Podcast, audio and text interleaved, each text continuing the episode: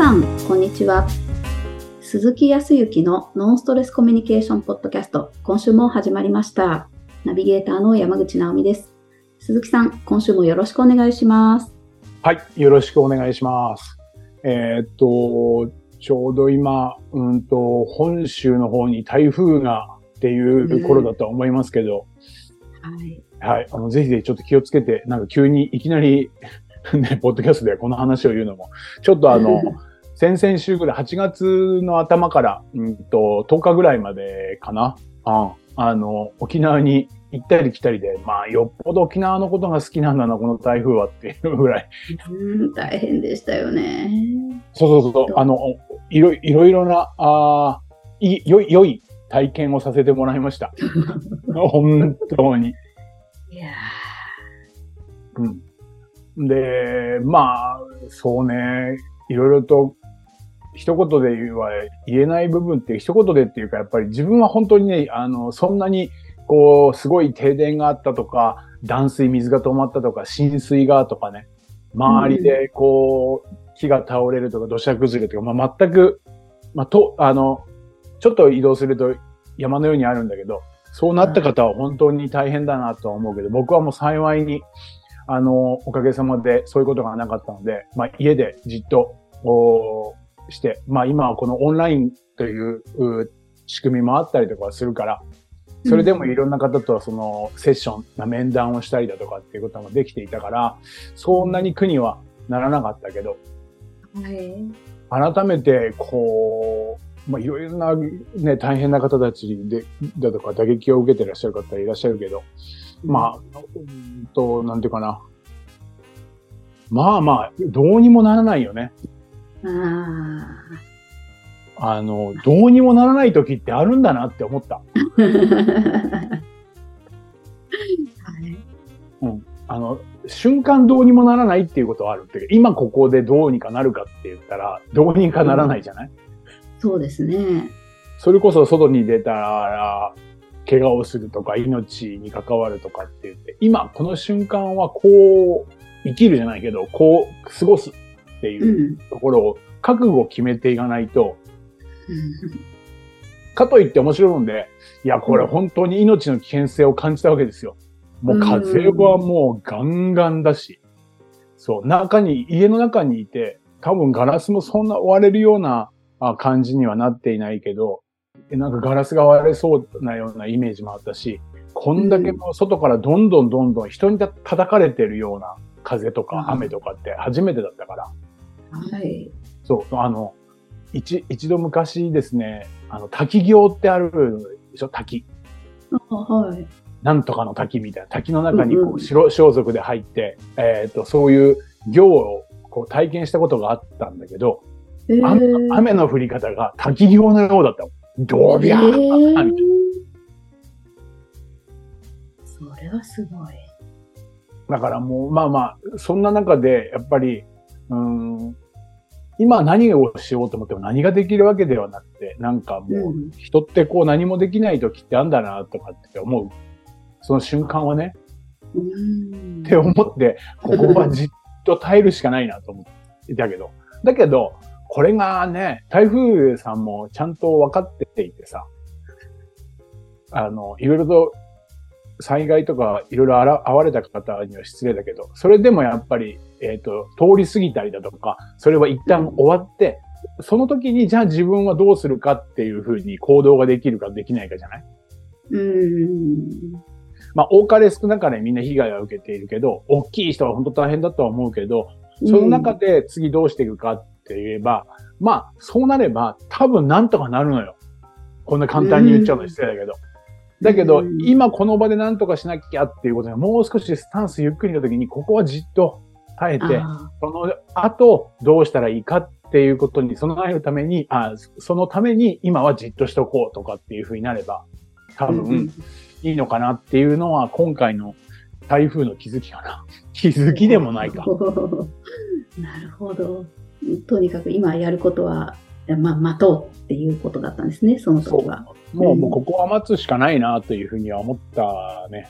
はうん。まあ、そこはね、沖縄の方は比較的そこって、えっ、と、分かっていて、えっ、と、それでも車で移動する人もいるけど、本当に車止まるしね、止まるっていなくなるし、みんな家で、ほんで、準備もものすごくす、あの、するし。で、そうですね。やっぱりけ経験値っていうものがあるからこそそれもできるよね。うんうんだから、あの、沖縄の、に住んでらっしゃるう方たちと、こう、コミュニケーションをとっていると、毎回よく言われる。なぜこう、本州の方たちは、うん。うん。あんなになっちゃうんですかねっていうふうに。そうそうそう。ただ、ち地形があったりとか、その、すごくこう土で、土とかでできた山が沖縄にあるかないかって言ったら比較的なかったりとかするから、土砂崩れなんかも確かに少なかったりとかするんだけど、うん。そそれにしても、うん。やっぱり、あの、被害とかってなった時に、沖縄の方が基本的に台風強いけど、被害が少ないっていうのは、まあ、準備をきちっとしてて、その中で、うんと、イメージね、イメージだけど、まあ、ここまで準備してるから、あと、うん。もしも、どうにかなったとしても、これ仕方ないよねっていう、諦めじゃないんだけど、こう、うん腑に落としてるところがある。だから結構、大丈夫。もう不安だ、不安だ、不安だ、不安だ、大丈夫かな、大丈夫かなって言ってるだけで何もしなくて、ちょこっとはするだろうけど、うんうん不安な因子でずーっとその台風を過ごしていると、なんかもう自分の気持ちも病んでくるし、それになんか被害が重なってくるような気がする。そうですね。本州ではなんか、どっか川の様子とか海の様子を見に行って流されちゃうとか、そうでしょ？かなり毎年ありますからね。なんか家にじっとしてられないっていうことも。とか、まあまあ、なんか仕事とかいろいろで動いているとか、もう、え動いてちゃダメですもんね。そう、心配だからこそ動くんだろうけど、その前に、まあ経験がないから、なのかもしれないけど、やっぱり様子を見て心配だから様子を見に行くっていうこと自体に問題があるわけじゃない？うん。それで、こういう時だから外に出ないでくださいねって言っても心配だから出ちゃうじゃない？はいうんここれって、セルフマネージメントみたいな、自分のマネージメントの範囲の中で話をするんであれば、毎回それを繰り返しちゃうんだよね。心配だから動いてて、命が。じゃあこれどうしたらいいのっていうことを考えたときに、来る前に叱るべき準備と処理をしておいて、あとはもうここまでやったんだったら、もう心配しようと心配しまいともうどうしようもないことだから、ええあとはじっかじっくり家で、えー、と通り過ぎるのを待とうっていう考え方に変えていけば多分出ないのよ。うんうんああ、そうそうそうね。あの否定するつもりはないんだけどさ、あのマスコミ、マスコミとかでも、あの、まあ、い一通りは言ってんだよ。あの、出ないでくださいねって。うん出ないでくださいね。家で待機しててくださいね。はい。で、あの、来る前には十分に、あの、準備をしてねって、一応言ってるけど、あれもうちょっと言う。そもそも何のために、あ、なぜそうなっちゃってるのかって言ったら、心配だから言っちゃってんだよね。じゃあ、心配でその時に行動してしまうんだったら、その前に行動をして、心配を最小限に抑えて、もうこれ以上何か、ここれ以上準備したけど、これ以上お準備しても何か起こってしまうんだったら、これは仕方ないよねっていうふうに、どちらかというと、うんと、腑に落として待つっうん。ていうことをすれば、少なからずとも不安感がそんなに増大して、不安で動くっていうことをしなくなるから、あなんていうふうに思ったりとかするんで、沖縄の方はだからそういうな感じ。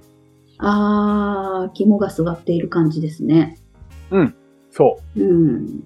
それが、あの、それがね、えっ、と、沖縄の方言でだからあるんだよね。あうん。あの、やることさえ、あちゃんと準備をしとけば、あとはもうなんてことないよっていうことで待ちなさいみたいな。そう、なんくるないさっていうのはそこから来あ、てるからね。うん。ああ、そう。うん。何もしないでなんなんてことないよっていうことはありえない。沖縄でちゃんと準備をしてやるべきことをやっていたら、あとはもう、することないんだったら、あとはなんなんてことないよっていう気持ちで待ちなさいみたいなところあるからね。そんな感じですわ。なんか台風でめちゃんこ話しちゃったな。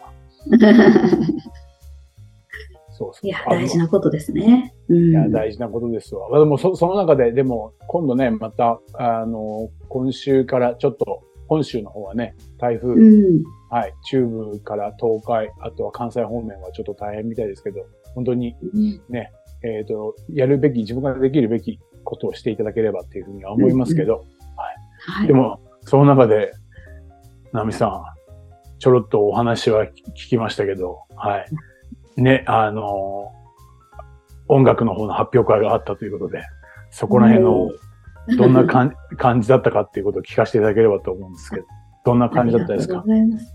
恐縮です。あの、年に1回のチェロの発表会ありまして、で今年はあの、自分の曲が3曲と合奏1曲、あの、結構多かったんですよ。去年の倍あったんですね。うん、力も入れて練習しましたし、うん、自分の番が来て、もうほぼ鳥だったんです。もう最後の最後まで緊張をずっとし続けて、さあ自分の出番。で、ピアノの先生と一緒に出てって、最初の2曲をやって、で、3曲目っていうところだったんですけど、あの、つい終わった気持ちになってステージ降りちゃったんですよ。うん、で、あのざわついて観客のあたりが、それから先生もなんか、あれ一曲やってないよね、みたいな。で、言ったところで、あの、もう、えあの、小さな会場なので、みんながわ笑い出して、うん、で、飛んだハプニングを起こして、もう一回ステージに戻るっていうことをやって、でもうんう大汗かきながら最後の一曲を、あそのう、走り気味に駆け抜けるっていう あの、刺激的でした。刺激的ね。うん、確かに、それは刺激、すごい刺激だね。ああ、はい刺激にもいろいろなこう意味合いがあるが、そういう刺激的なわけですね。そうか。でもどうですか？まあそういうことがありながらも、もう一年ね、ずっと練習してきて、まあそのような結果では、一旦結果ではあったけど、い今どどう思います？そこら辺は。刺激的という感じですけど。いやーもう、まあ、面白かったですね。あの、本当に、練習、家で練習していることの、が10だとすると、10弾けてるとすると、あの、うん7とか8とか弾けたら上出来だってみんな思うんですけど、うん、うん。やっぱりまあ、6か7くらいかなっていう感じなんですよ。まあ、それはある意味残念でもあり、あの、まあ、次への課題だなって思ったりするんですけど、うん、それも含めて、いい意味で受け止めれた感じだったんですよ。その後先生からもステージでは、あの、失敗するかどうかを気にするところじゃないっていうお話があって、なるほどね。プロもそういうことというか、プロとしてはどういう演奏したいかに思いを馳せてるんだって。だから、うんここ間違ったらどうしようなんて、そんなんちっちゃなことは考えてないっていう、そんなことに気を取られてたら本末転倒みたいなことを言われて、ああ、そう思うとこう、一曲飛ばしてステージ降りちゃったものの、なんか、あの、冷静に成長できた部分とか。楽しめたところとか、まあ、次への課題とか、いろいろとこう思うことがあって、で、もう先生は帰りの新幹線に乗ってるところから次の課題曲を送ってきてくれたんですよ。すごいね。すごい。もはい。なのでもう、あ、もう全身あるのみみたいな、なんかいいエネルギーを、えーすごい濃い一日を過ごして、う、本当にもうなんか、だからやめられないというか、楽しいなっていうか、うん。はい。よかったですね。なるほど。いいエネルギーの循環が起きてるんだね。はい。そうか。ちなみにだけど、今、うんと、えっ、と、チェロやり始めて何年ぐらいでしたっけ？もうすぐ3年になります。なるほど。まあまあ、当然のことかもしれないけど、その3年前から、そう初めて、えっ、と、そのコンサートっていうか発表会の時と、今の時とかでは、まあ今回ね、あの、衝撃的なことはあったけど、どう？こう変化とかって何かあります？もう全然違いますね。そう言われれば、あの、なんか、チェロの音色をうん。いかに豊かにするかっていう、ちょっと違う次元に入ってきてるたのが今回だったんですよ。面白くなってきました。うん。面白くなってきた。はい。いいですね。もう失礼な言い方をすると、一曲飛ばした人が言うことでもないような気もするけどね。これはちょっと冗談だけどさ。これは冗談だけど。いやいや、本当にそうです。うん、それこそでも、だから成長感って言ったところだよね。そうか、そうか、すごい。それでまた次の課題がまた来てるからね。ええー、そうですね、もうね。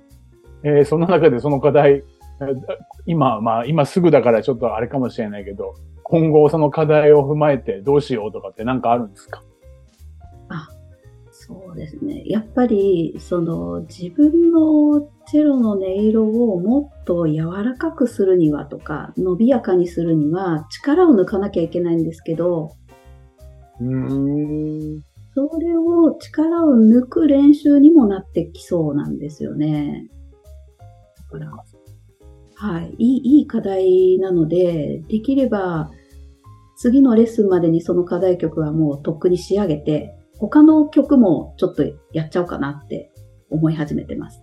おお、すごい欲的だね。はい。一曲飛ばしたのにね。はい、そうなんですよ。ねえ、あんな失敗なかなかできないみたいというか、皆さんちゃんと自分の曲は全部やりきってからステージを降りてたので、うんうん、まさか私もそんな想定はしてなかったですけど。そうだよね。うん。そうですか。いやいやいや、ありがとうございます。いいお話。もうすっげえいい話聞けたなと思うんですよ。あの、僕もいやらしいようで、それでも一曲飛ばしたのにねとかって言っていやらしいのは、あえて、あの、言っちゃってたのは申し訳ないなと思うけど、うんと、今話をこう聞いていて思ったのは、僕がいろいろとお世話になっていて、沖縄でもご一緒にあの、まあ、一緒にというか、いろいろと僕はその方のエッセンスみたいなものを受けて、このコミュニケーションであるとか、えっ、ー、と、いわゆるコーチングとかね、カウンセリングみたいなことをさせていただいてるんですけど、おと、まあ、あと、感性論っていう哲学、人間の、まあ、えっ、ー、と、人格とか人間力みたいなところの哲学をこう教えてらっしゃる吉村主婦先生っていう先生がいらっしゃる。もう、はい、80歳ぐらいの方でね、はい。その方が、あの、常におっしゃっているお話の中でね、うん、あの、不完全、不完全、人間はもう全部不完全でありますよと。おはい、だからまあ極端な話だけど、完全を目指すなと。不完全を楽しみ、成長し続けるっていう言葉があるんですよ。えー、もうそもそも不完全、完全はないじゃない、うん、で、かといってそれ不完全で完全じゃないっていうことで諦めるんじゃなくて、その不完全であることを認め、その中で、えー、楽しみ、えー、さらにその中で成長していくって、これもう、直美さんのことがこう言われてんだなって今思ったわけですよ。全くそのまんまじゃんと思ったよ。あもう不完全しかないですからね。もうどんなにやったって不完全出ますし、不完全当たり前だなっては思いましたね、確かに。うん。いや、うんっていうのはそう。失礼な言い方だけど、まあ、僕も本当に不完全。多分、今お話を出した吉村志風先生ですら、ご自身も不完全だって言っている。すごい人なんだけど。うそう思うとね、で、面白いもんで、えっ、ー、と、仮に今の直美さんの出来事をもう一人の、うんと、自己肯定感、いわゆるちょっと否定的な、あもう一人の直美さんがいたとしたら、やっぱり、うんと、真面目でお、お互い真面目であるがゆえに、やっぱり目指すところは完全じゃない。はい、そうですね。完璧にやりたい。さっき言ったように120%の練習をしたって、当日は多分100%でグがいかないかだから、うんと練習しよう。うん、それは確かに完全を目指しているから。なんだけど、うん、でも、そもそもそれでも人間はどこか不完全なところがあるからっていうふうに認めていればいいんだろうけど、うん、ちょっとネガティブが大きい人は、うんと、やっぱり私は不完全だってなっちゃうんだよね。そうですよね。失敗しちゃったって思っ、ね、ああ、やっぱりそう。何をやってもダメだな、私。あやっぱり不完全だ。不完全だっていうことを受け入れてないんですよね。受けまあだ、うん受け入れたくない。うんうん、受け入れがたいですよね。うんうん確かに受け入れがたいんだけど、そこはもう、しえーっと、諦めじゃないんだけど、腑に落として、もう、それはもう不完全である。じゃあ、その中でどうしていったらいいの？みたいなものがあれば、直美さんのように、笑ってね、こっちが、それでも一曲飛ばしてんじゃんって言ったって、それすらもう笑いで、こう、そうなんです。だからそれがないように今度はこうしていきたいんですとか、今もそれはそれで不完全な部分だけど、私は今、その、なんていうかな、えーお音の豊かさとかそういうような部分があって、そっちの方にを楽しめていったりだ、そこによい欲求というか、課題を持っていたりはするじゃない、そう。こういうような生き方って断然ね、その自分とのコミュニケーションねの中でものすごく必要だと思って、僕も最初この不完全っていうのを聞いてね、決して僕は真面目だとは思わないけど、やっぱりどっかで完璧を求めているところが人間だし、なんかあるしね、うん。何やってもダメだなって、一つもうまくできるところがないって思ってたわけですよ。うん。うん運動したって1位になるわけではないし、ね、うん勉強だってそうだし、うんと、上には上が必ずいるわけですよ。そうですよね。うん、確かにそれは向上心としてはいいんだけど、向上心として捉えられなくて、向上心を上げていこうということよりかは、うんと、劣等感ばっかりが増えていっちゃったんだよね。不完全な中でね。うん。ありますよね。うん。そう。その割にはさ、あの、他人とのコミュニケーションでも、相手には完璧求めちゃったりとかするんだよね。それあります ね。こうやってくれないとか、うん、なんか感じますもんね。相手の不完全さ。自分、その部分、その部分に関しての完璧さ。自分はその部分は完璧だから、それを、まあ、うん仮に僕だ、僕が直美さんにだったら、直美さんなんで何か言ってもここできないの？はいはい。普通できるでしょ？とか。ん。っていうふうに威圧をしてしまうとか、まあ、俗に言う今、あー世の中で言われるのは、それをパワハラとかっていうふうに言ったりとかするのは、どこかで、うんと一部の完全、自分の完全にできるところを、相手の不完全なところで、こう、攻撃している感じになるからパワハラになるんだよね。うーん。はい。うん。で、僕が不完全なところで、直美さんが完全にできることって当然あるはずなんだよね。そうすれば、うんまあ、ある意味、五分五分、50-50お互い様だとは思うんだよね。うんうん。そう。その中で、じゃあ今回僕ができている、えー、と、完全な部分で、直美さんが不完全な部分をどのように埋めていくとか、どうやって改善していったらいいかっていうことを、答えをお互いに見つけていけばいいわけじゃない？うんうん。そうすれば多分、うん、と横並びのお互い、要はどっちが偉いとか、どっちが偉くないとか、そういうことではなくて、その事柄を解決するために一緒に動けるみたいなことになると、コミュニケーションももっともっと良くなると思うんだよね。あ、すごいですね。そうでそんなことを考えると、うんとうん先ほど言ったあの、次の課題をうん。出してきた先生も、あまさに、そもそも失礼な言い方だけれど、直美さん以下教えていらっしゃる生徒さんたちは、まあ多分完全だとは思ってないよね。全然そんな完全なんて求めてもないですよね。そうでしょ？いや、そうでしょってのは失礼だな。